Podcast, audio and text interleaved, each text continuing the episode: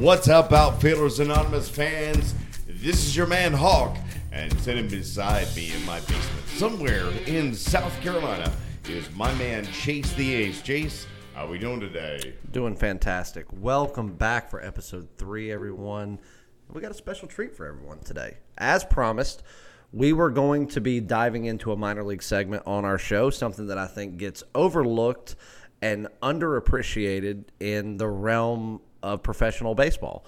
These guys, uh, the player development that is minor league baseball, that brings you what you get to watch on TV every day and every week and go to the ballpark and see, starts with what the minor league and the farm league system is. So we had the uh, the honor of sitting down with Eric Jarinko of the Greenville Drive, a uh, Boston Red Sox single A affiliate, 2018 World Series champion Boston Red Sox. And the Greenville Drive won the South Atlantic League in 2017 as well. Yes, they did. So it was a great honor for us to sit down with Eric, a good friend of ours, a great guy. Um, and you know what?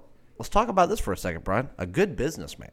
It, it certainly was, and you know what? You're the baseball guy. Um, you you look at the strikes and the balls, and and, and, and I love the uh, the baseball side of it. But what I took out of it as a business person is is Eric's uh, very astute business acumen. I got to tell you, um, and it's just enjoyable. You know, he he does some of the things that I do also, right? So he was talking in in a part of the interview. He talks about when he's going to the Super Bowl but he's taking pictures of the condiment stands and the trash cans and napkin holders. napkin holders and what do they have and how can we improve? And that is business. And and I do the same thing when I, whenever I'm watching television I'm looking at marketing or or this and that. So yep. uh, I thought it was a great interview uh, from the, the business side as Absolutely. well as the baseball side. Yeah I mean because both of us I mean like you said yeah, well, obviously we're baseball guys and baseball fans, but you and I have done different forms of business over our careers sales, marketing, finance, all of that down the road. So to hear someone that gets to incorporate something as beautiful as baseball into a day to day business is actually really interesting and a fun way to think about something because at the end of the day, it is a business. Yeah. And we got to see a different side of it versus just balls and strikes. Yeah. Well, certainly it's America, it's capitalism, it's business. Uh, but it was a great interview. And uh, without further ado, here is the interview with Eric Jarinko, the general manager of the Greenville Drive, the single A affiliate of the 2018 World Series champion Boston Red Sox.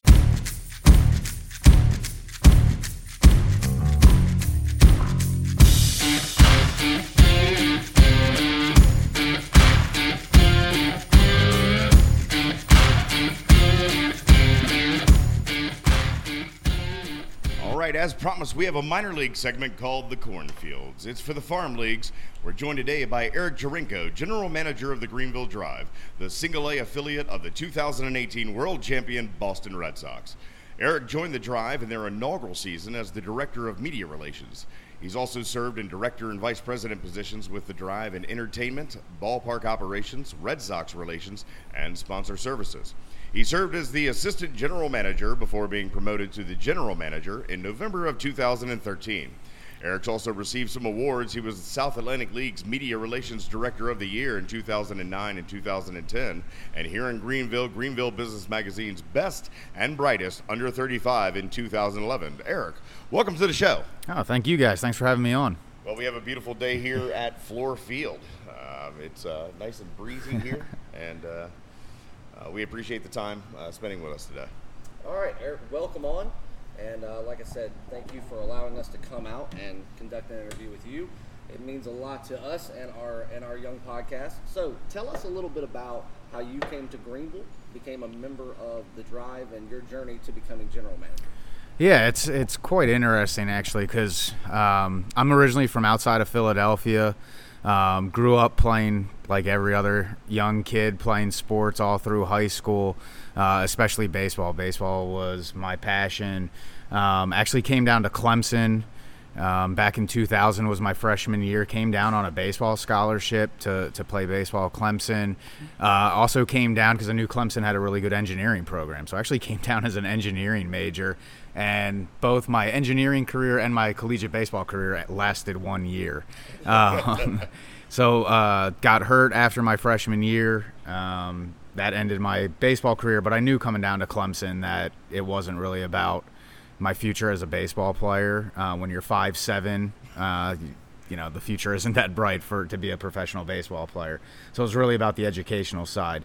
The engineering program at Clemson, as great as it is, it's it's really hard. And when you're trying to juggle athletics plus a uh, course schedule of Monday, Wednesday, Friday, 8 a.m. calculus, 9 a.m. physics, 10 a.m. chemistry, that kind of wears on you. So Clemson was starting a, a, sports marketing program after my freshman year, and at that point, it was like, all right, get me out of engineering. I got to do something else. That was actually their first year doing that. Right? Yeah, yeah. So was, I mean, it was a, the first first time for them doing a sports marketing program, and really things just took off from there. I uh, interned with the Baltimore Orioles Double A affiliate prior to my uh, final semester at Clemson, and really. Um, it was the relationships that I developed during that internship that kind of have served as a springboard to where I am today. Um, it's really about the network that you build because when you look at it, there's 160 minor league teams, there's 30 some major league teams, but it's really still such a close knit community um, within the sports industry. So it was those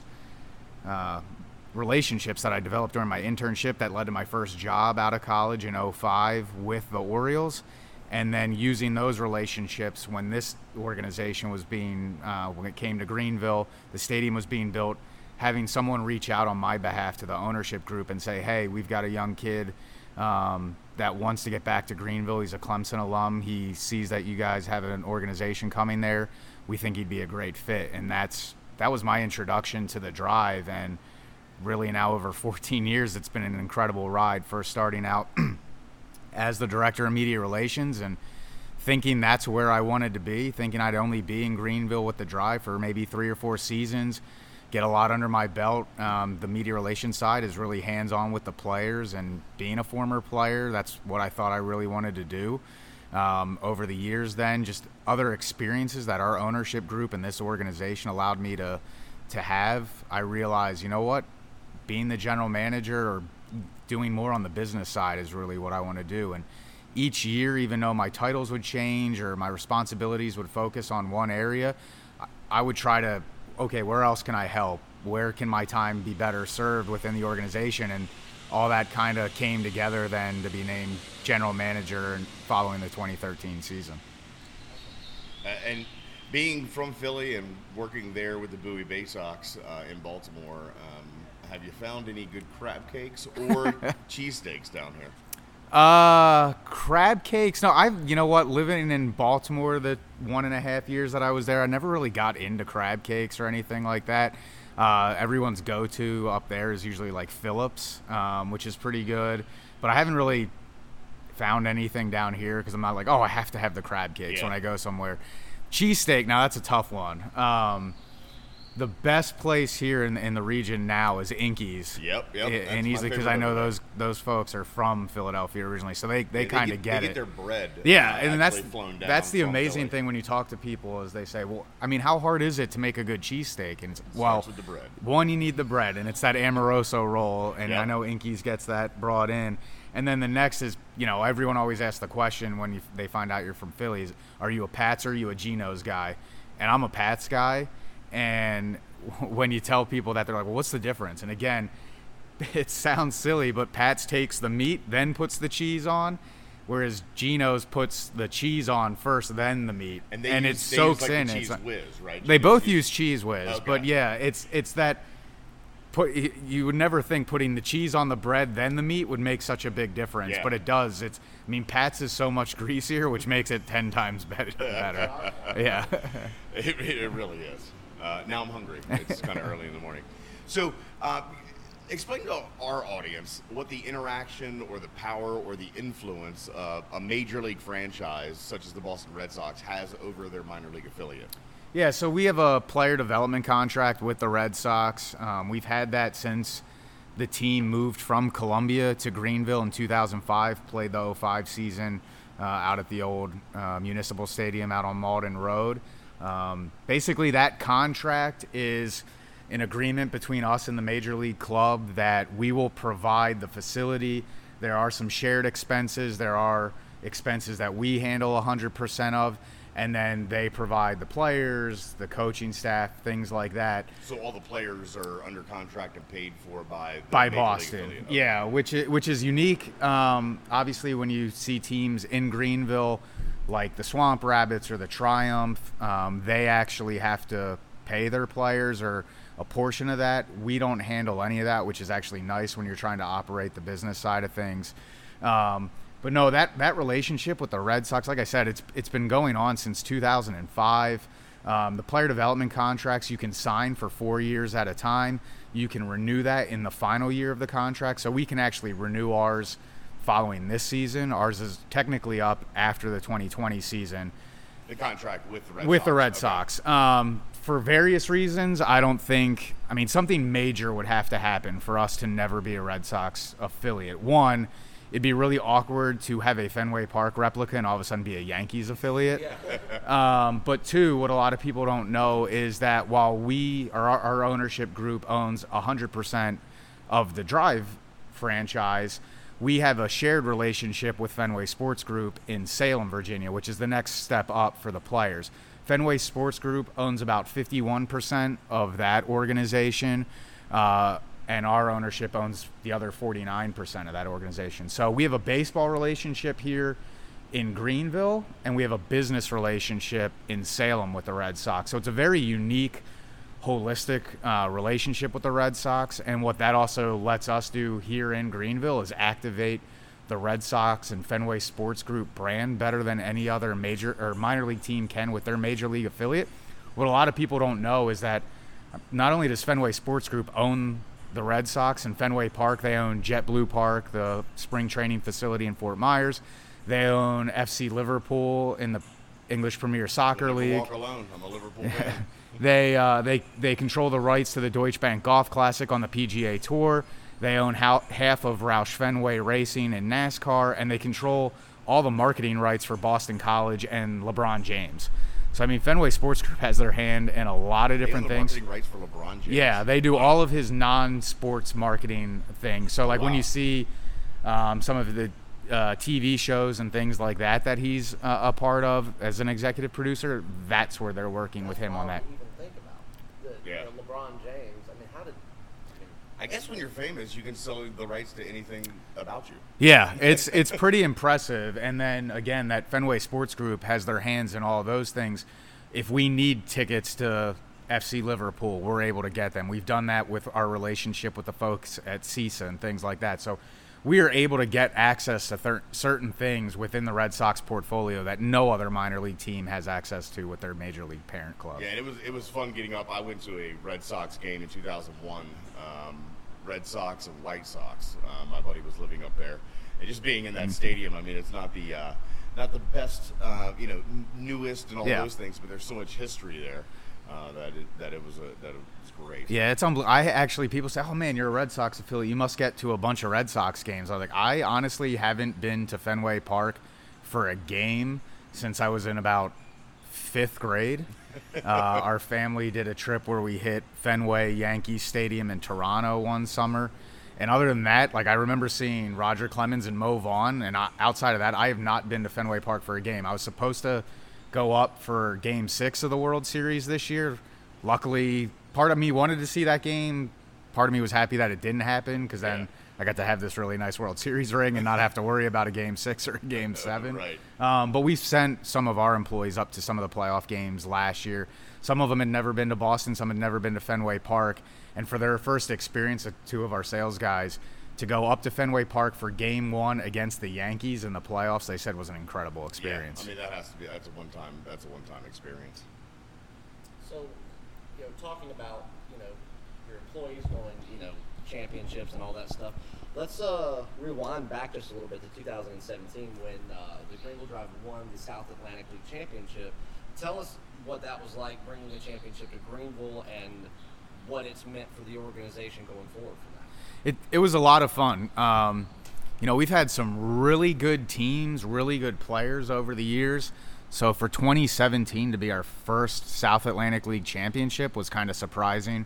Um, we had been to the championship round twice before, back-to-back seasons, 2009, 2010. We lost both of those years to to Lakewood. Um, 2015 with that loaded roster that we had, it came down to the final day of the regular season to make the playoffs and just missed out. 2011's another team that was absolutely loaded at the end of the year with Jackie Bradley Jr., Xander Bogaerts, um, Travis Shaw, Christian Vazquez, um, that just missed out on the playoffs on the final day of the season as well. Um, so the 2017 season, I mean, it was awesome to win the championship. It was also a little bit surprising that that team was our first championship. Right, like you said, all the talent. Yeah. I mean, a lot of good players on that team in 2017. I wouldn't stack it up as our best prospect team. I mean, looking back a few years from now, or a few, few years from now, it could be um, with guys like Bobby Dalbec and Darwinson Hernandez and stuff like that. Um, but again, uh, that team just really gelled together very well. And at the end of the day, with baseball, that's a key aspect of that. That's what I was getting ready to say because I was actually in attendance uh, when they won the championship here.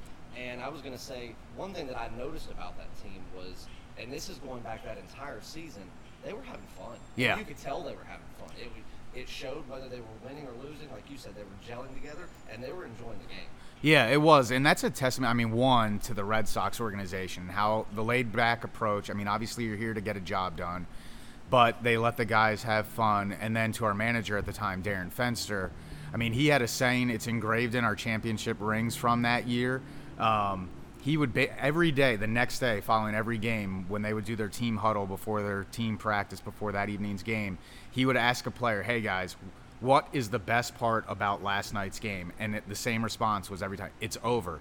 No matter what, no matter what happened the night before, win, lose, errors, hits, home runs, anything, that game is over. We're on to this game.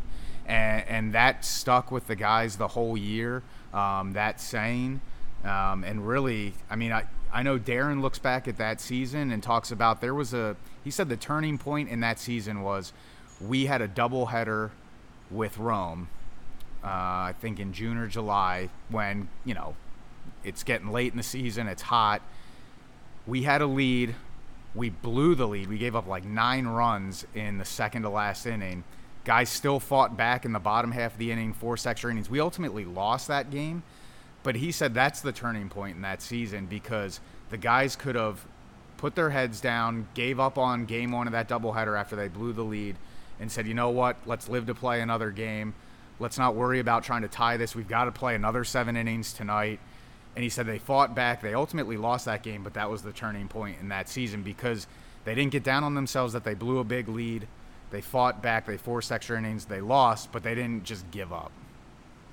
Pers- perseverance in the in the face of adversity always determines champions. Yeah. It really does. And if I'm not mistaken, in 2004, uh, when the Red Sox won the first World Series to break the curse Yeah. of the Bambino, um, if I'm not mistaken, they were down three games uh, to none to the Yankees. Yeah. uh, in that, and then they came back and won that series. Yeah. And then of course went on to win. Yeah, and it was the first 3-0 comeback Yeah. ever, and for the Red Sox to do it to break that long curse against the Yankees as well, I mean, was was incredible. very good friend of mine. I was going over to his house and watching, and I watched the first three games, and of course they lost. And then I wasn't able to make the fourth game, and they won. And he says you can't come back over uh, the rest of the rest of the playoffs right now. So I didn't, and they Yeah. won the they won the they won the World Series. Uh, and after that season that you all won the South Atlantic League, what's it like? You know, maybe it's a poor term, but there was a basically a yard sale. I mean, all those guys went up to you know uh, double A, triple A. I mean, and then it was starting anew with a younger cast. Last year Yeah. didn't turn out the best uh, record wise. Yeah, I mean, and at this level, it's single A when you are pretty much a player's first full season. Um, I mean, guys may start at GCL rookie ball or short season with Lowell, but I mean, this is their first taste of full season ball from April through September, coming off of spring training. I mean, we do have a lot of player movement. I mean, you look at even looking at the uh, the 17 season, there were guys, especially the pitching staff, that helped win in the first half, which got us into the playoffs. That then weren't even here for the second half of the season, um, whether they were moved up or traded even. Um, and then, yeah, I mean, we see probably about 80% turnover in our roster each year from opening day to opening day. Um, it's just the nature of the beast, especially at this level. And and when you've got an organization such as the Red Sox that does such a great job scouting, drafting, developing their players, they're going to test those guys. And if they feel that they're ready to move up, they're not going to hold them here in Greenville. They may push them sooner than the player may like, but it's for their benefit because they're going to have to str- go through struggles. How do you get out of that at some point? Um, and our, our team, it's amazing. I mean, the Red Sox draft very young. Um, seems like our team, it's probably because I'm getting older every year, but our team seems to get younger every single year. But I mean, you can look around. I mean, you go back to that 15 team, and every infielder on that roster was under the age of 20, which is unreal. Yeah. I, th- I think Nick Longhi, the first baseman, turned 20 during the season, but Moncada was 18 or 19. Dev- Rafael Devers, if he was an American-born player, legally still would have been a senior in high school. Yeah, I do remember that, but I did not know that all of the infield was 20. Yeah, Chavis was so young. Devers was so young. Javier Guerra, uh, Mauricio Dubon, Moncada. I mean, yeah, I think Dubon and Longhi were the two oldest players in that infield, and they turned 20 during the season. I mean, That's it's it's insane. crazy. And now you look at the drive roster this year in 2019, and the Red Sox obviously drafted young last year with Triston Casas as the first rounder. Last year, he was a commit to uh, Vanderbilt, and he's 19 years old playing first base. Brandon Howlett, our third baseman, was a commit to Florida State, drafted out of high school. So, I mean, you look at those two kids, and they're both 19 years old, and you look at them, and you're like, I don't remember playing against 19 year olds like that when I was in high school. No, uh, at 19, I was in the army, um, waking up from hangovers mostly after we got out of the field.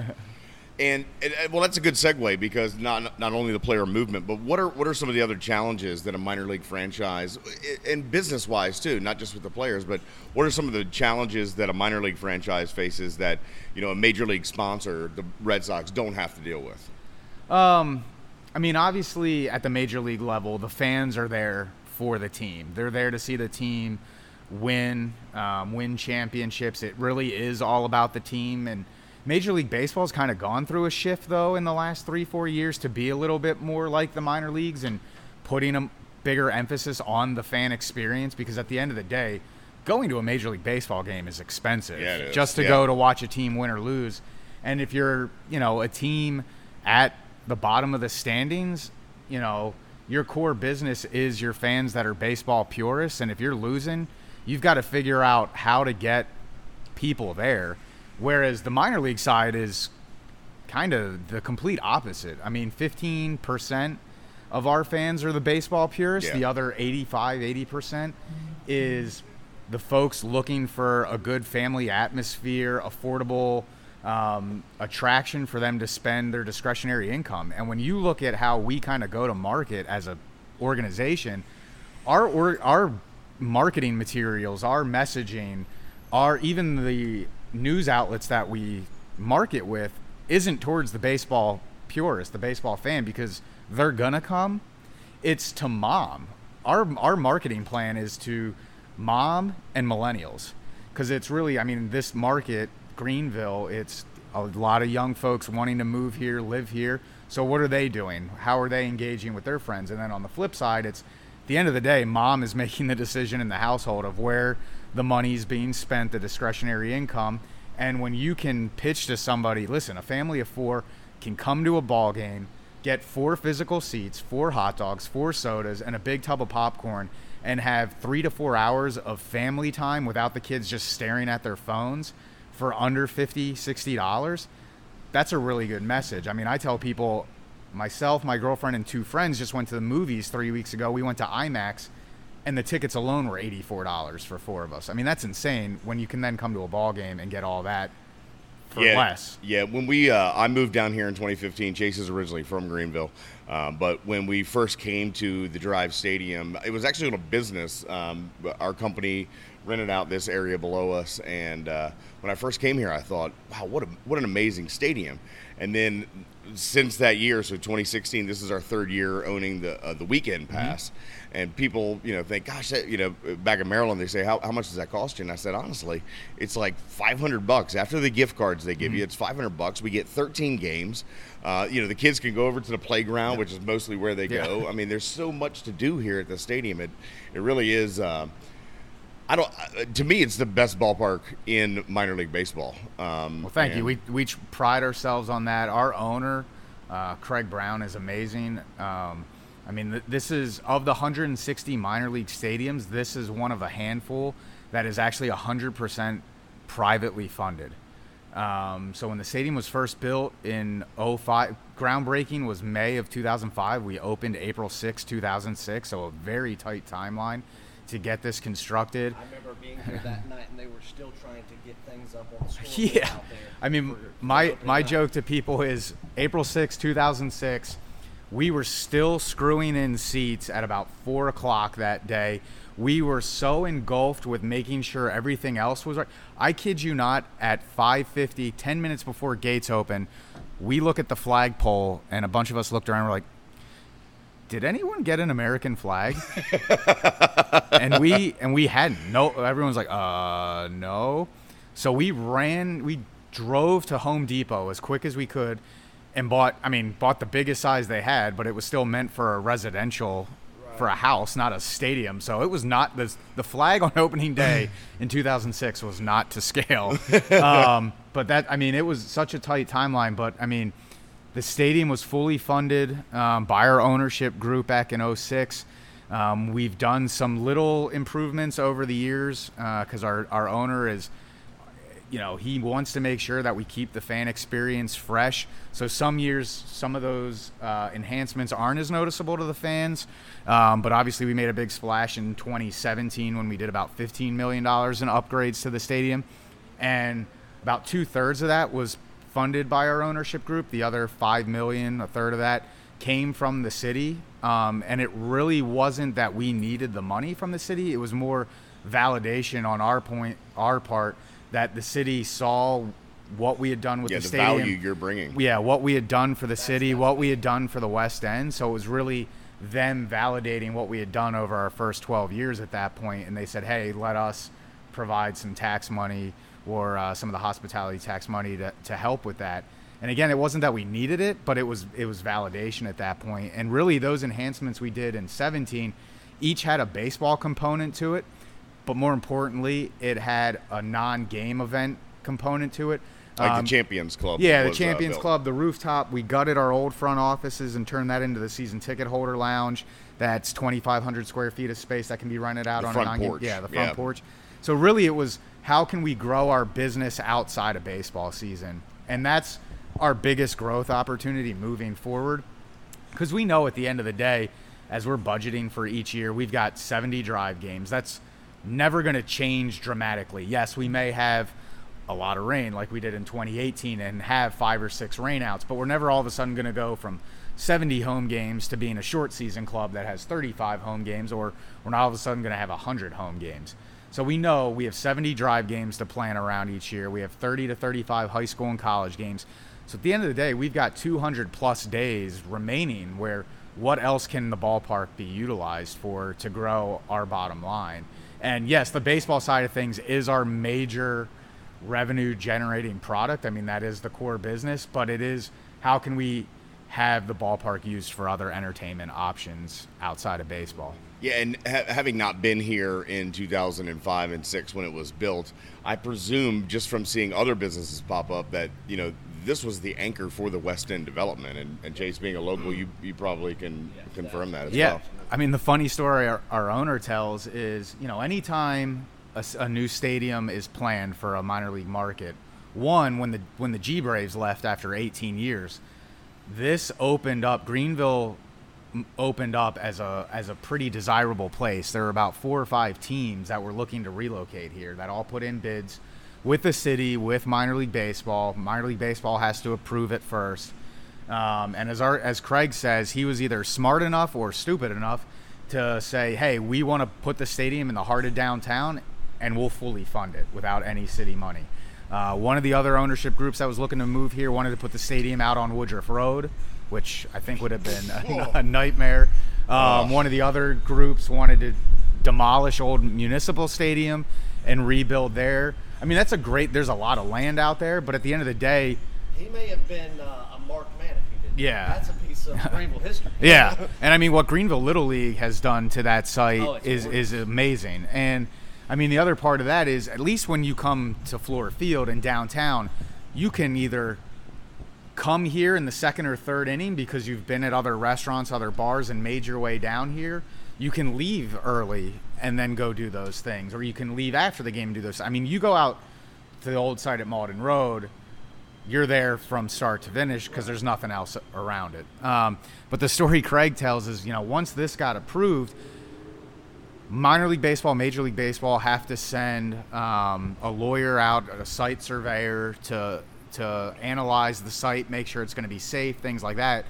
And in 2004, 2005, the West End wasn't wasn't a great place to be in, and um, the site surveyor for minor league baseball stayed at the Hyatt, had to walk from the Hyatt at about seven o'clock at night, walk all the way down here, and walk all the way back, and make it back safely. And Craig says there was no guarantee that that was going to happen. Um, so yeah, so I mean, luckily, you know, everything was okay, and we've been we were approved, and I mean, it's it's been an amazing run. Yeah, and it's I, it's a, it's the flagship, uh, you know, minor um, league sports franchise here in Greenville. You had mentioned the Swamp Rabbits. Now we have the Greenville Triumph. I mean, how much how much do you all mentor those organizations? Swamp Rabbits this past season were unaffiliated with any NHL, um, you know, big league teams. Um, but you know the Greenville Triumph. This is their inaugural season. How much did they come to you all as an organization? Maybe you as the general manager for advice to, to how to run a successful minor league franchise. Um, a, a, a good bit. We've actually been a little bit more not hands on, but have provided a little bit more um, information, just things we've noticed throughout operating here for 14 years, more so to the Triumph this year. And really, that goes back to the relationship, the long term relationship that we've had with Joe and Doug Erwin um, with the Triumph. Uh, you know, Erwin Penland was our marketing agency for the Drive when we first came to market in 05 and that went back to the relationship between Craig, our owner, and Joe. Joe was actually uh, worked for Craig in the ad agency up in New York for years before Joe came down here. Um, so they had a previous relationship. Um, so really, you know, we've we when the Triumph have asked, we'll give them information on how we staff, security protocols that we've done in years past or year over year to make the ballpark more safe, things like that. And really, that kind of goes back. I kind of had a relationship with Chris Lewis when he was with the Swamp Rabbits, and prior to that with the Road Warriors and things like that. Um, so we, we you know we try to help each other as best we can um, but at the end of the day it's almost like all three are totally different products too um, especially when you're trying to start out new and it's soccer and how's that going to work and playing at you know having to pay your players having all those travel costs because you're not affiliated so there's there's things that they're encountering that we obviously can't provide any background on because I have Yeah, no not idea. What, yeah, it's all not the face. same. Yeah. Well, I mean, and uh, again, kind of going back to what you were saying about what the development of this ballpark, like you said, and what this place was before this ballpark existed. Anybody that's from this area had been to this area, you know, prior to that. It's amazing to see what it's become because, like you said, you know, me originally being from here, I knew what the West End was like, you know, mm-hmm. 20 years ago, and I saw the piece of property before the ground was ever broke. If somebody would have told you, no, but, but if you if you would have told somebody five years prior to this place being built, like, hey, we're going to put a, a Yeah. minor league stadium there, and it's going to be right there in the heart of downtown, and everything's going to flow smoothly, people would have thought you were insane. Yeah. Because heart of downtown, number one, where are people going to park? What are you going to do? Nobody wants to be on the West End, and this truly kick-started the entire revitalization of a city. Yeah, it's it's been unbelievable. I mean, obviously, it really started with you know Max Heller's vision of what downtown should look like. Knox White coming in, then doing what they did with Falls Park, the Peace Center, and then kind of us coming in doing this, watching that over the last 12, 13 years fill in from here to Falls Park to where almost Falls Park is the heart of downtown and not the Hyatt anymore, that side. I mean, you've got North Main, you've got South Main.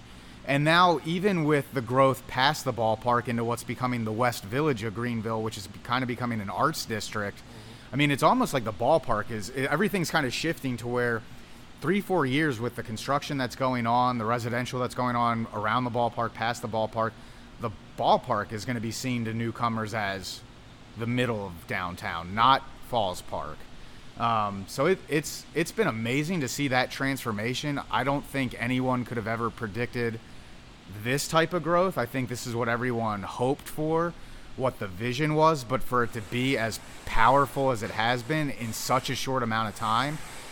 There's other communities who have built new ballparks who come to visit downtown Greenville to see what has happened, and they think it, it can happen just as quickly. And I, you know, they're, I think Columbia with their new ballpark, it's going to be very successful. They have visions for that connecting, but obviously that's a little bit further out, and it's going to take a little bit more time for for that ballpark to have kind of the growth in between from their downtown to the ballpark as us. But mean, I, I being from Philly, I have family and friends that come down a lot, and they're just amazed with the amount of residential, the um, how beautiful downtown is, the restaurants, the bars, the Peace Center, the the amenities that you have, and really then at the end of the day, what the cost of living is here compared Yeah. to a Philadelphia, compared to a New York, to a Baltimore, and I, that's what I kind of tell everybody is you get the big city feel in terms of sports, Broadway shows, restaurants, bars, without the big city crime and congestion.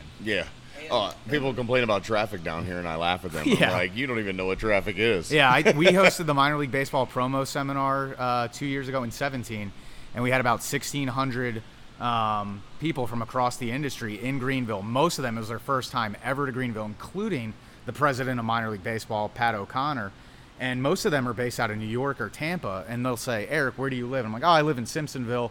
You know, on a good day, it'll take me 15 minutes to get to work. On a bad day, man, when I hit traffic, it'll take me 25, 30 minutes, and that's brutal. And they'll be like, we live in New York. It- It's a good day. It'll take us two hours to get Yeah. to work. Yeah, I mean, when I lived in Baltimore, I lived uh, north of the city in uh, basically Towson and worked in Columbia. Oh, yeah. You know, 35 miles, it was guaranteed an hour and a half Yeah. each way. Yeah. You know, and it could it could take three hours.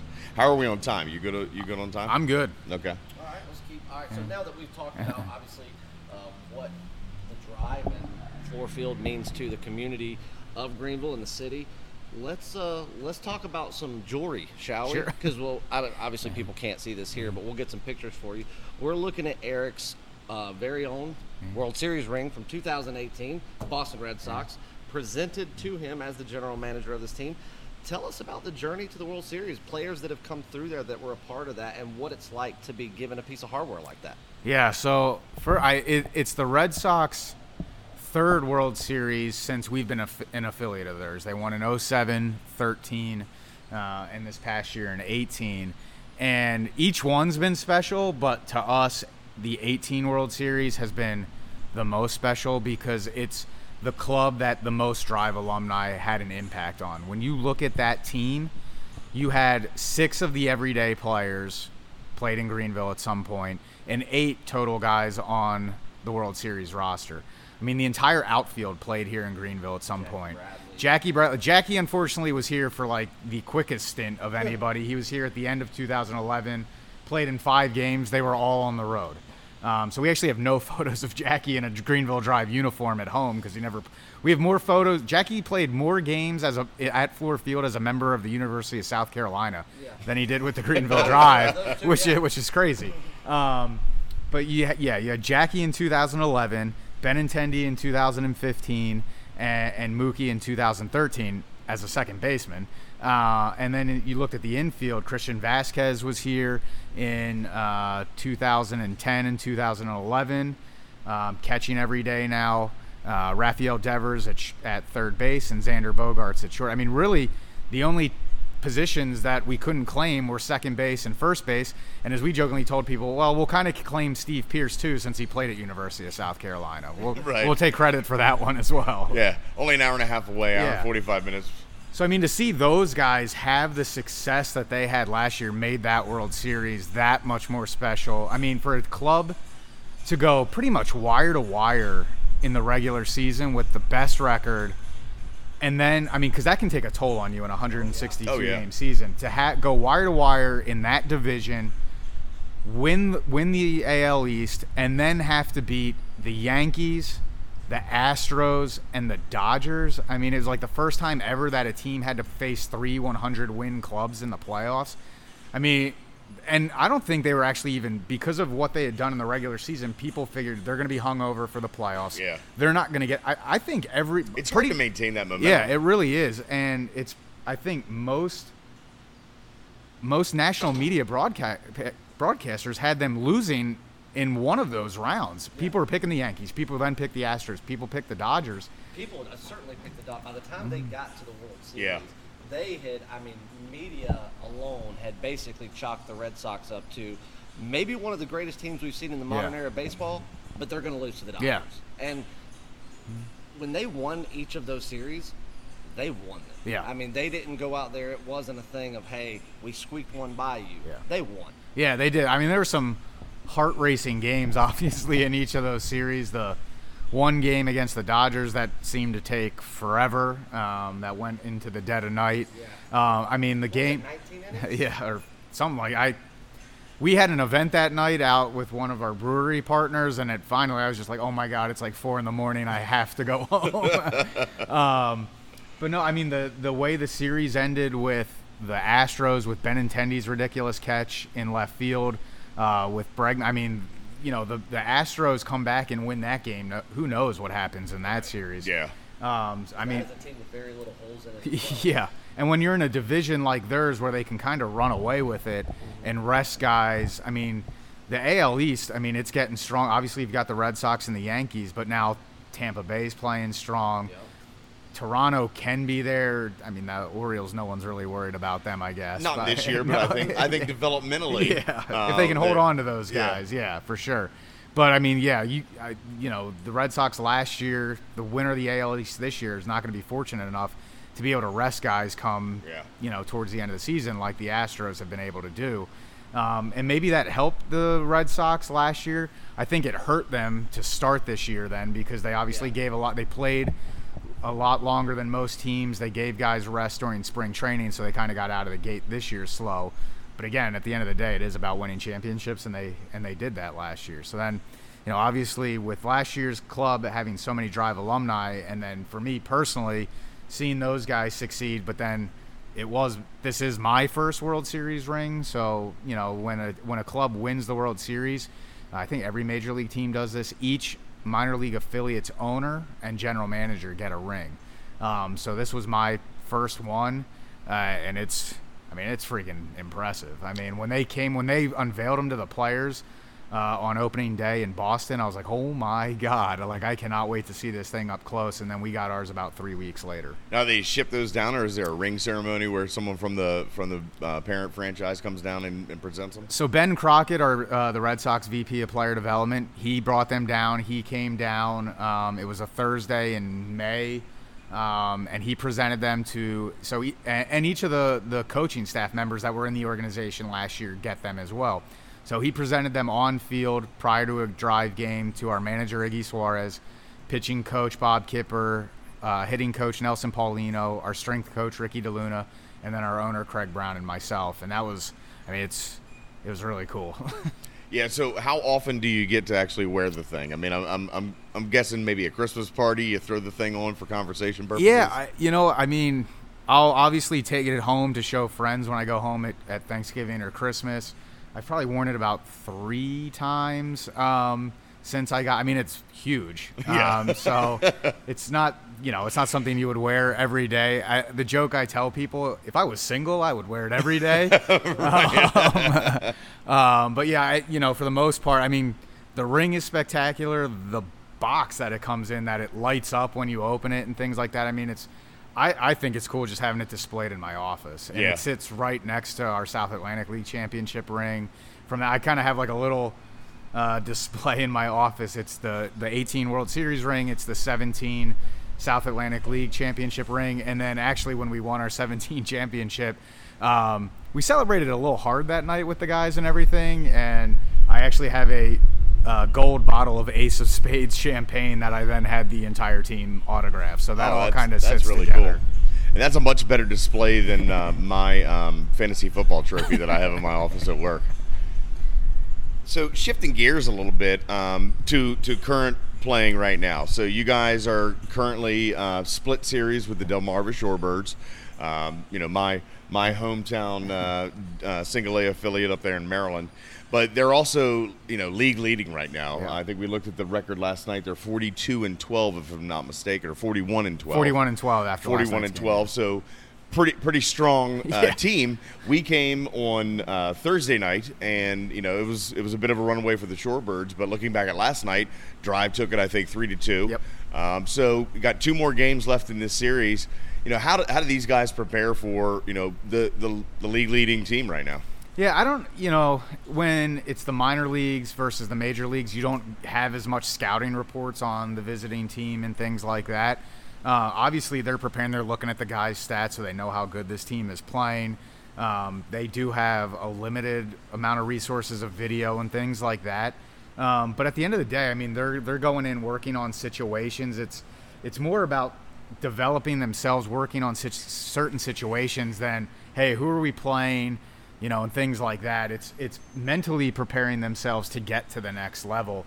Um, obviously, the, the Shorebirds team has had an incredible run here to start. I think they they won their opening day. They lost game two of the season, and then went on a 15 game winning streak, um, which is impressive at any level.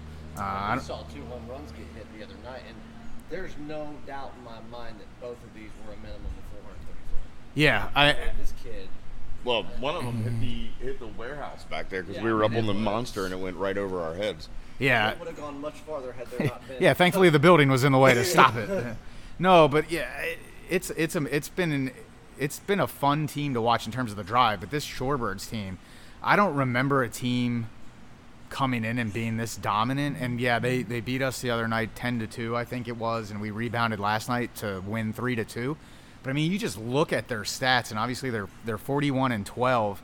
But I mean, their run differential is a plus like eighty three right now, which is insane Yeah.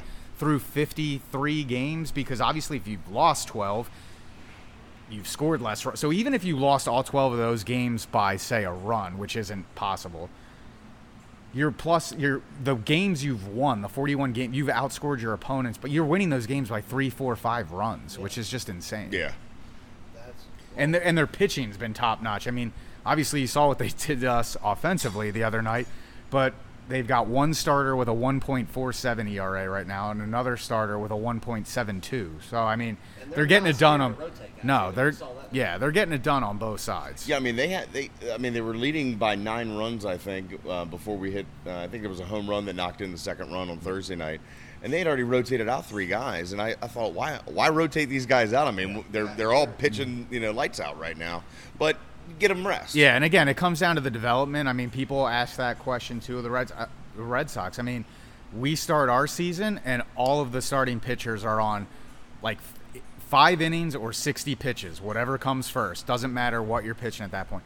Then, as we hit warmer weather, they start to get stretched out more, and you'll see guys go seven innings, eight. Unless the guy's pitch count is unbelievably low, like Greg Maddux low, a guy's never going to throw a nine inning game for us. Um, so that's when you'll see like a Thad Ward threw a complete game the other night for us. It was game one of a doubleheader. So he threw seven and he still gets credit with a complete game. But again, it, at this level, yeah, I mean, they want the guys to win because they want to develop that culture. But at the end of the day, the most important thing is the developmental process because you don't want to flame out in single A. Your end goal is to be sitting at a locker in Fenway Park winning World Yeah, Series, not yeah, exactly. sitting at your locker at Fluor Field winning South Atlantic League championship. Right. Right. It's not just about wins and losses. I mean, their goal here, and I think that's what a, you know for a lot of our listeners that don't, you know, if they live in a major city where you know they have a professional baseball team, minor league doesn't mean much to them, and they don't understand that is the core purpose of minor league. It is not just winning ball games. It is they're there to help that player become successful, move him on. It's almost like you know using the analogy of a college player. Yep. Well, yes, we want you to win in college. That's what the coach is there for. But ultimately, he's guiding you for potentially the next step in life, Yep. which is professional sports. So, you know, that's that was good that you know you brought that up. That it's not just about wins and losses. It's the the 100% main focus is player development. Yeah. And again, when you look at our business model as an organization, like I said earlier, when the core baseball fan is a very small majority of our fan base of who comes to the games that 10 to 15%. I mean, you can at the 85% that are coming here, they're coming for the experience. They and honestly, when we've polled fans before, when we do surveys to find out like what how do we need to change our marketing plan from year to year, they, they honestly say from a if they're not a baseball fan if they're not a pure baseball fan they'll say honestly the wins and losses don't we want an exciting game with a lot going on. We don't want the drive to win 12 to 2 and we don't want them to lose 12 to 2 because that can get very boring. Yeah. and I, again you know you look back at you know 2014 is one of our worst record years ever. But overall that's our best attendance season which is shocking. Um, it j- you know not a whole lot of rain in 2014 a lot of good promotions throughout the year with our community partners and things like that. We could surpass it this year. I think right now we're on pace to, to have our best attendance year ever.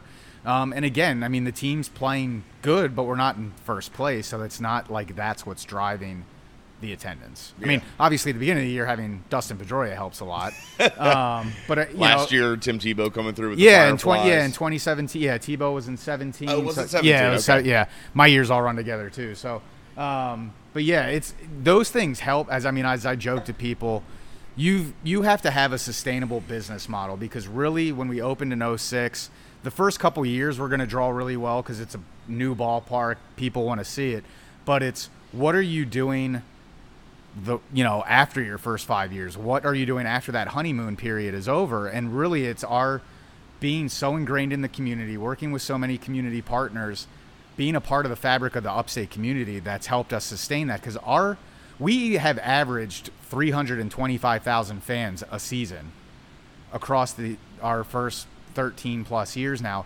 The G Braves best year as a double A affiliate of the Braves in a bigger stadium in 18 years. Their best year was 278,000 fans.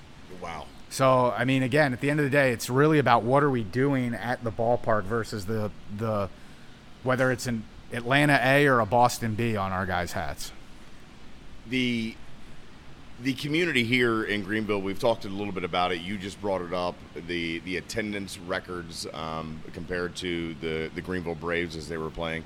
You know, as a general manager, how do you want to make sure the drive stays involved in the local community? And I guess that segues also into like what community outreach or uh, charity initiatives do, do does the drive participate in on, on a yearly basis? Yeah, so I mean, we look at our schedule, and obviously we have 70 home games, and right away we can look at it and go, okay, half of that season, half the season every year is Thursday, Friday, Saturday games, and those are really your staples across any minor league franchise. Thursday's dollar drink night, so we're, you know, we're we're marketing to millennials. Friday is fireworks. Saturday's a big community night as or uh, family night as well, where we may bring in like a Superstars or a Berserk, somebody like that, and we kind of let our young sales staff say, okay, guys those 35 36 games of the season we want you as our sales team to focus on those games sell as many groups picnics single game tickets into those nights then as a management team our owner our vp of marketing our vp of finance our vp of ticket sales and myself we look at the rest of the schedule the other 36 games the sunday through wednesday games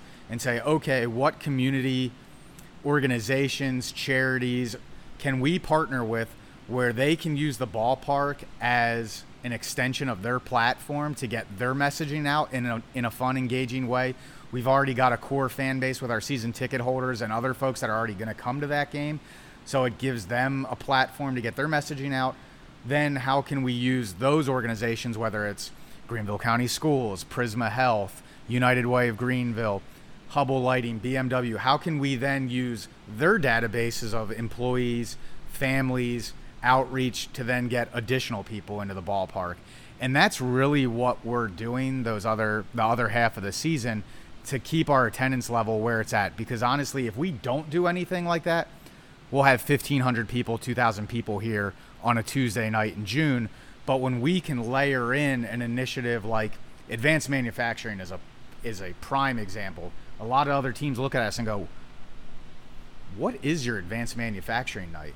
And it's basically we know there you know, we are blessed to have companies in this region like Michelin, BMW, Hubbell Lighting, uh, GE, Bosch Rexroth, who they are trying to develop the next layer of workforce. And manufacturing today is different than it was 30 years ago. It's all robotics. It's Yeah. really interesting now. You've got AJ Whittenberg Elementary School that focuses on that. You've got Fisher Middle that focuses on that. So it's a focus of this region. And as we try to develop the next set of e- the next ecosystem and um, level of employees, we partner with those organizations on a Tuesday in July, where we get a lot of kids from across the counties to come out.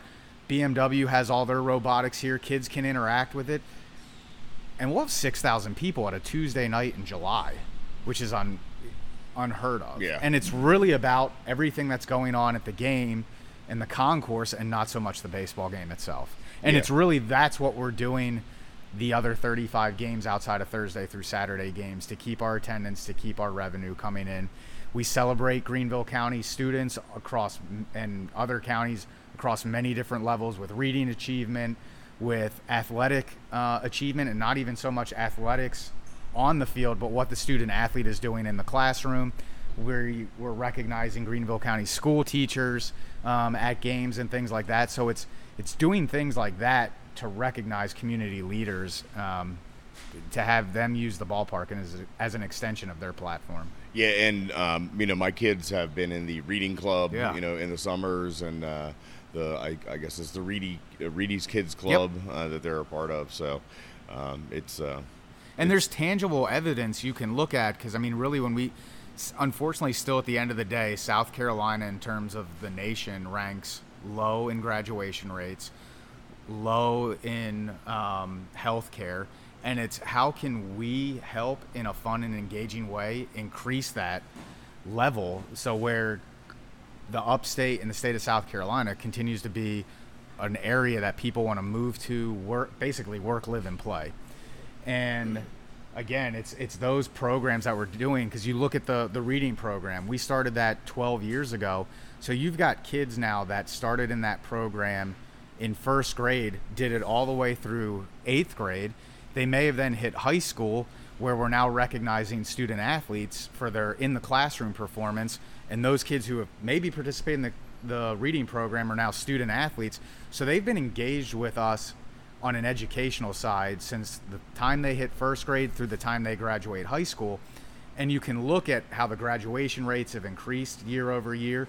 You can see even how the student athlete GPA has increased tremendously over the last four or five years. And we're not, I'm not saying we're taking all the credit for that. There's a partnership there between Greenville County School, but you can see tangible evidence when you have strong partnerships like that, the results that come from it. and you guys are not just in and it's like what brian said his kids being involved in that club because my kids are involved in it as well and have been since first grade you guys are stretching beyond the city of greenville and greenville county all of the surrounding counties you know pickens county anderson county spartanburg county you guys are involved with all that so you're truly reaching a very broad spectrum of the entire upstate of south carolina to help which is you know you can't say that you, for other organizations maybe that are in a city like this where they keep everything within that city. You guys are branching out and covering millions of people. Yeah. So uh, Yeah, and again, at the end of the, I mean, that's we we're located in Greenville, but we pride ourselves on being a part of the upstate. Right.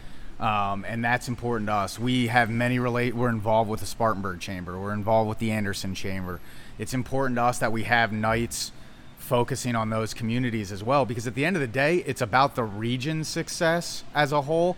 And if you're trying to compete with the Research Triangle, with Raleigh and Durham and communities like that who are working together, you can't work in isolation and say, oh, it's Greenville versus Spartanburg versus Anderson versus Pickett. We all have to work together for the region to be successful. right, because ultimately when people want to come in, you know, you don't know that they'll come to Greenville. They Yeah. might go somewhere else, and you want it all to be one big community. Exactly. Yeah, I, I actually lived up in the Raleigh Durham area um, and went to a couple Durham Bulls games and then the Carolina Mudcats out in Zebulon. So Uh, I think I think it's Zebulon Yep. uh, or Zebulon.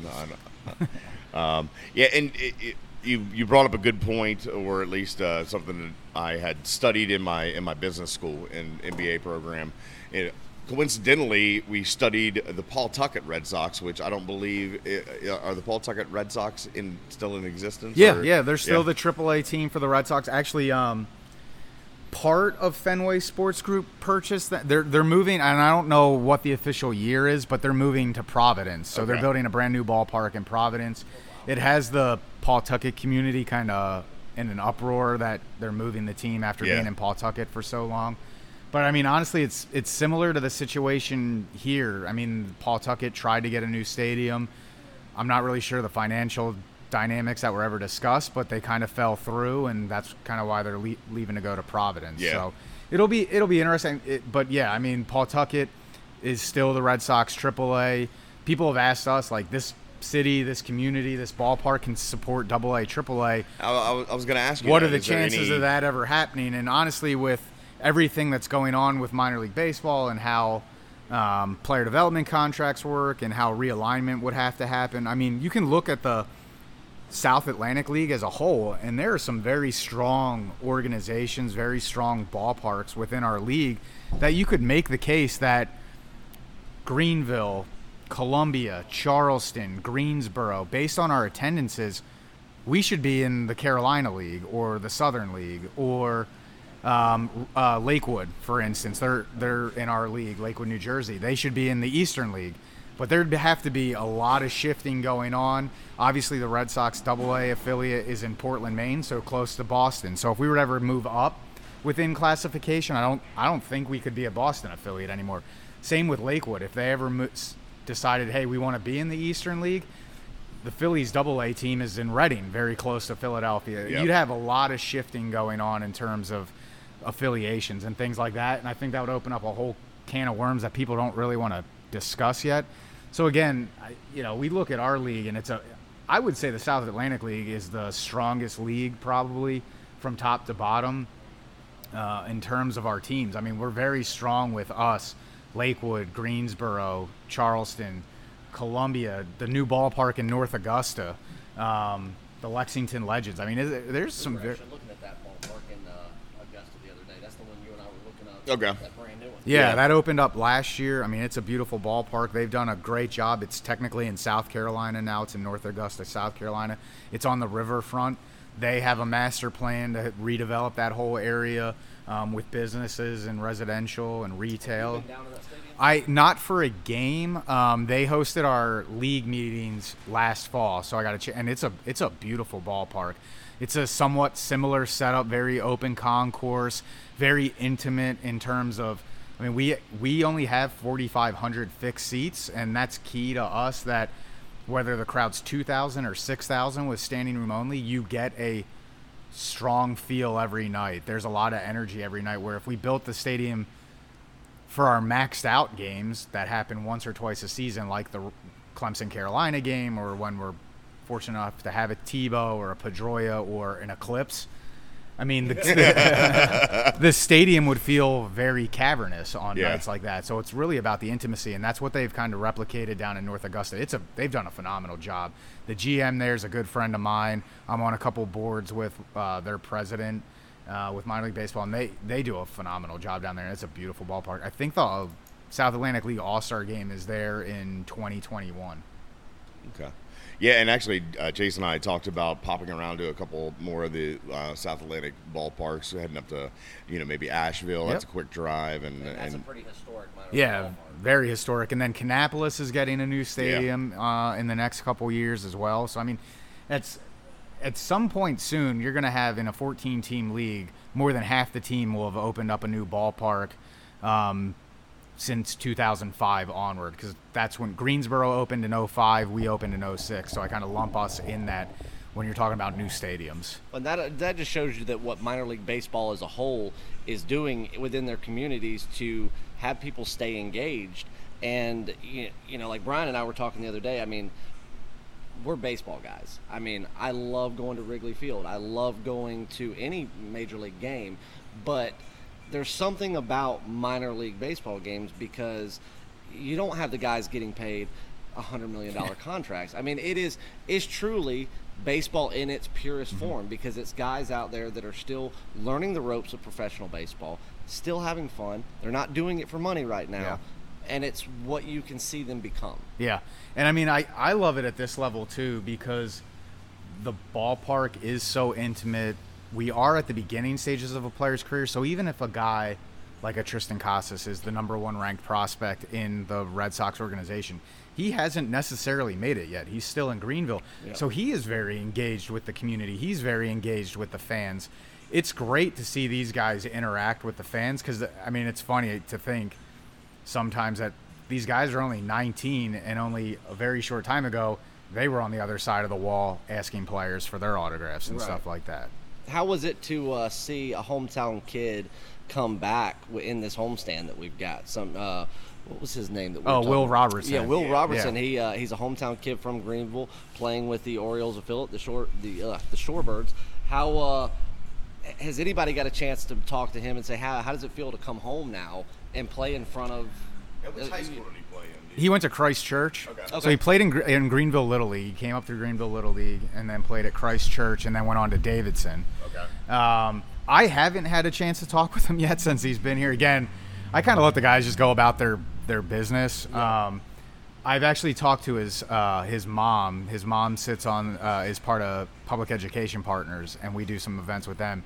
So I've actually talked to him. They've had a huge contingency of uh, family and friends at the games. Uh, and things like that, and it's always fun to. Ha- I mean, because it doesn't happen too often, Right, yeah. Where a kid gets to come back on the visiting team and play here. Um, and I honestly, I'll have to go back and look. I he may have actually when he was depending on what years he was at Christ Church, he probably played a high school game here. Yeah. Um, but no, it's always fun because we even Thursday night his first game up when he, his first at bat, we even said please welcome back to Greenville. Our PA announcer said please welcome back to Greenville. You know, Greenville Little League alum and Christ Church graduate Will Robertson. So I thought that was pretty cool that we were able to do that. Um, we've And done. he was lucky enough to be obviously, you know, drafted within an organization where he gets the chance to come back home, which is cool. Yeah. So Yeah, because there's obviously some. I mean, this is a great community. I mean, baseball is. I mean, moving from Pennsylvania to here, where you know we're lucky enough. You know, we play 15 high school games because we're still practicing on a either in the gym or on a parking lot in March because it's could snow or it has snowed, um, and it's 35 degrees outside. I mean, to come down here and see the level of talent with high school baseball, it's amazing. And and I mean, you look at Greenville High, right across the street from us. Steve Scolamiero, his son, um, Clark, started out at University of South Carolina, transferred, finished out at North Greenville, drafted by the Indians. Um, Wesley Rogers, who played at JL Mann, he was drafted out of high school by the Red Sox, didn't sign. Um, went to Spartanburg Methodist, I think, for a year or two. Was a higher draft pick. He's with the Rockies organization. So when he was with the Rockies and playing in Nashville, he came back and got got to uh, play some games here uh, on as a visitor. His dad actually comes to a lot of drive games still, which is really cool to see that. All right, so um, I guess before we wrap things up, I want to give you the opportunity to uh, maybe tell the listeners who are going to be coming to the area for, you know, obviously this has become a very big vacation spot.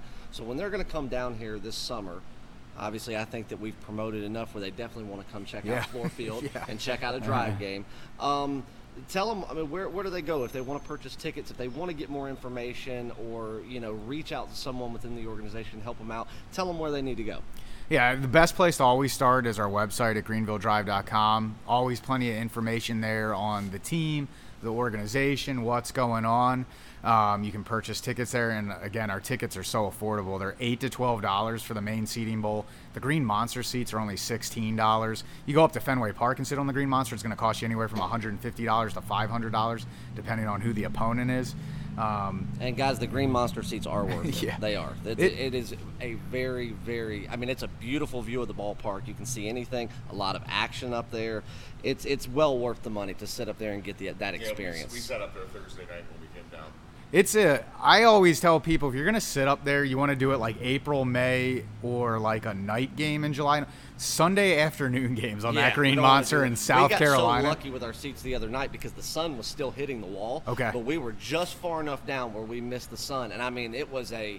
I mean, it felt like a 30 degree difference the second we sat down, and I was like, perfect time, perfect seats. It couldn't have been Yeah. better. It is South Carolina, so it does get a little hot. Yeah. Um, but then, you know, any of our social media accounts on Facebook, Twitter, Instagram, we're constantly updating those accounts. Uh, just in the day and age that we live in, it's almost more important to have your social media pages Oh, updated quicker.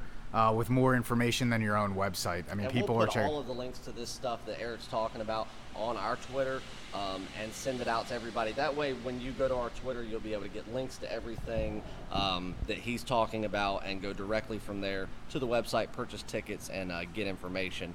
So, Brian, unless you have anything else, I do have one. I do have one last question. And earlier in the interview, you had made a you had made a comment, and you probably saw him look at me, and we kind of snickered a little bit. And that is because uh, Chase likes to use the term, and you used it in this interview, a, a purist, a baseball purist. And in our first uh, episode, my rant was about the term purist because my argument is there is nothing in any major league sport, whether it's the NFL, whether it's the NBA, whether it's Major League Baseball or baseball in general, that is pure to when it was invented a hundred years ago, uh, or uh, in baseball's case, 150 years ago.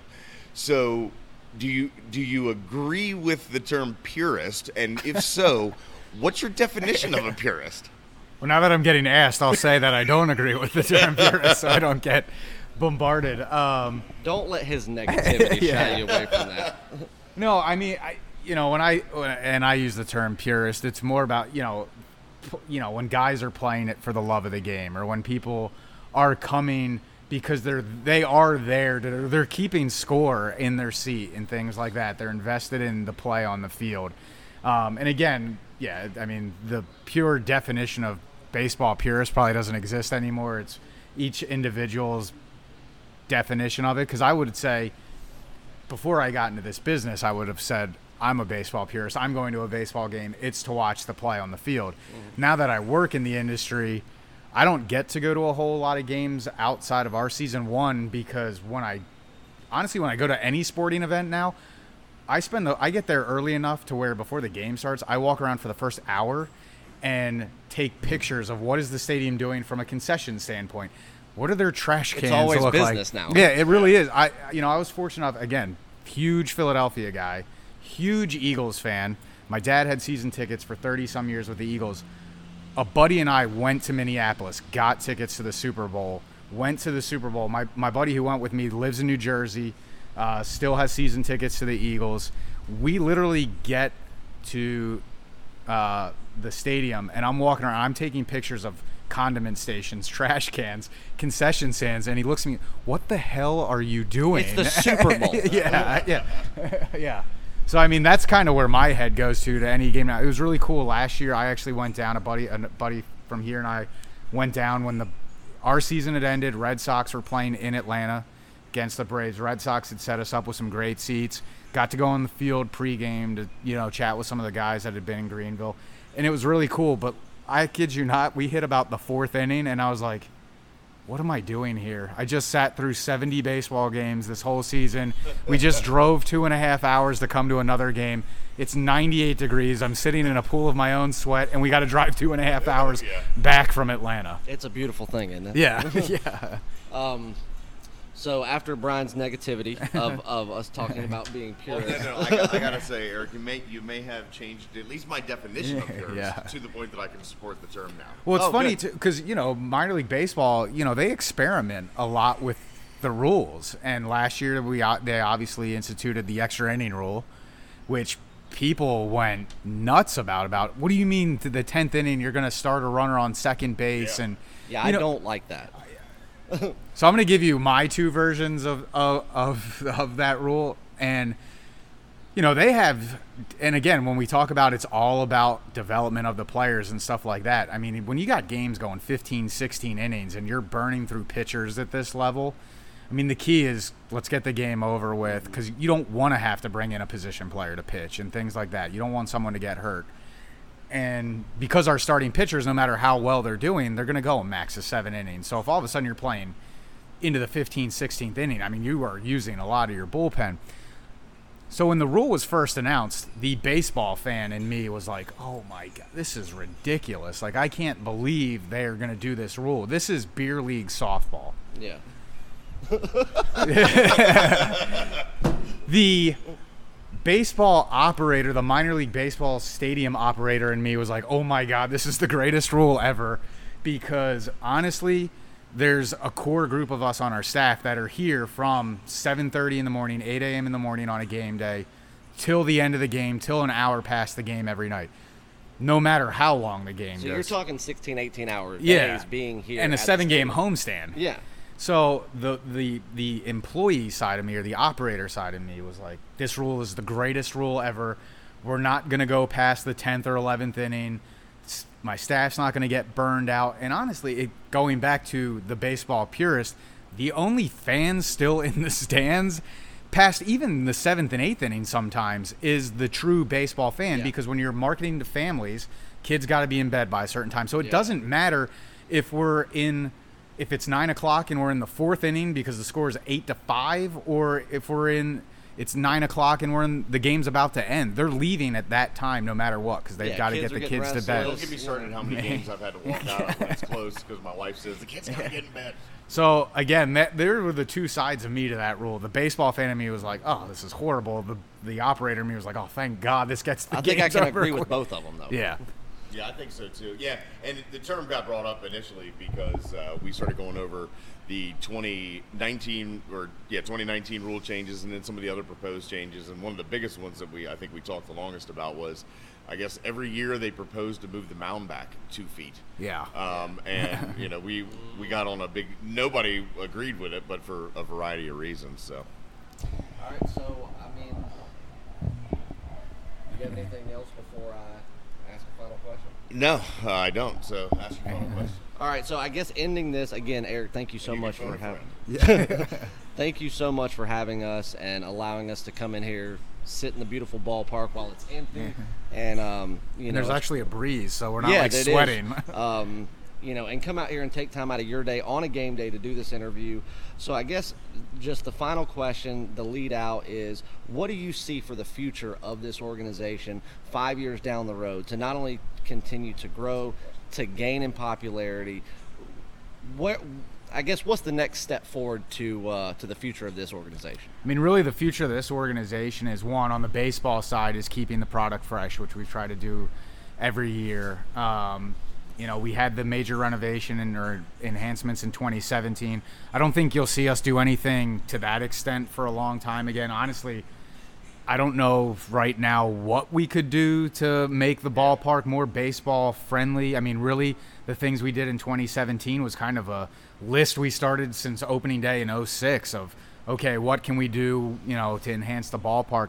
Really, from an organizational standpoint, our focus for the future is really on those additional opportunities outside of the baseball season. Um, we created basically we me personally I've gotten to a place where I look at it as it's not the Greenville Drive, it's the core or the core uh, aspect of the business is Fluor Field and then we have two organizations underneath the venue. One is greenville drive and the baseball side of things and the other one is west end events and that's our non-game day special events um, you know we're in the process right now of you know we've hosted craft beer festivals we have Spinx Run Fest we have the coleman walk we have things like how can we continue to have people look at the ballpark as this is an incredible facility to have other events. It can compete with the convention centers and places like that to have really unique events. We hosted just a few weeks ago the the kickoff gala to Artisphere. And that was an amazing setup that we had. And people looked at it and said, Holy cow, I didn't think you could do this with a ballpark. So it's changing people's mindsets of that way. We want to start to have more concerts. Um, we're in works right now. Major uh, announcement probably coming in the next week or two about our first ever con- big time concert here that would be postseason. Again, the baseball side of things is our core business. So I don't think you'll see us have big festivals on the field or big concerts on the field in season, but more like August, September, October. When it is a little cooler in the fall, the field has a much more time to recover. But that's really where my head thinks or goes to when we look five, ten years down the line with this organization is the baseball side is very important. What can we do to continue to grow and enhance with technology and things like that on the fan experience? But also, there's this other side of things on the business side of how can we grow the usage of the ballpark when it's not being used for drive games. I think that's great. That's awesome. And like you said, having having the field time to recover and stuff, because it's not like you know Fenway or Wrigley where they're going to resod this thing at the drop of a hat Yeah. over a weekend, just because Pearl Jam came. to Yeah, town, I mean, we know? did we did our first major resod this past off season for the first time, um, and I, I, honestly, the field probably could have gone another year or two before we needed to do that. And when you do a project like that, I mean, it started November twelfth. It started after our big uh, Veterans Day event that we had here.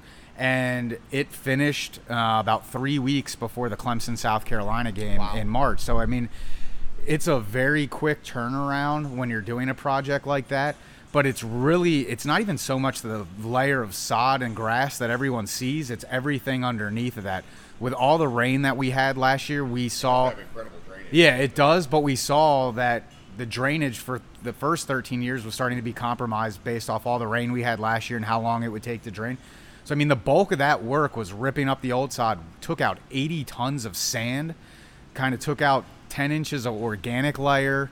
You fill all that back in with fresh sand, fix drainage pipes, added drainage pipes, fix irrigation, and then you, the sod honestly takes like three days during that whole time period to get laid. It's really everything that's underneath.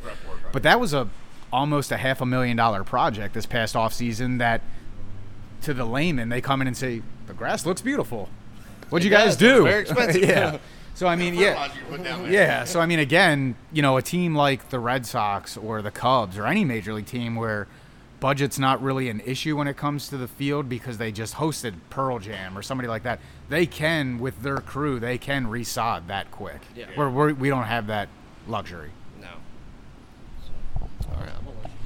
All right. Well, uh, folks, we're uh, ending the interview now. Uh, again, this was Eric Jarinko, uh, gr- uh, General Manager of the Greenville Drive, the single A affiliate of the 2018 uh, World Champion Boston Red Sox. Eric, want to appreciate your time today. Uh, say thank you for the time. It's uh, been a pleasure sitting here in the ballpark, as we just mentioned, with a nice breeze coming Yeah. through in the shade. So thank you so much for your time. Absolutely. Thank you guys for having me on. This was great. All right. Hope to do it again soon. For sure.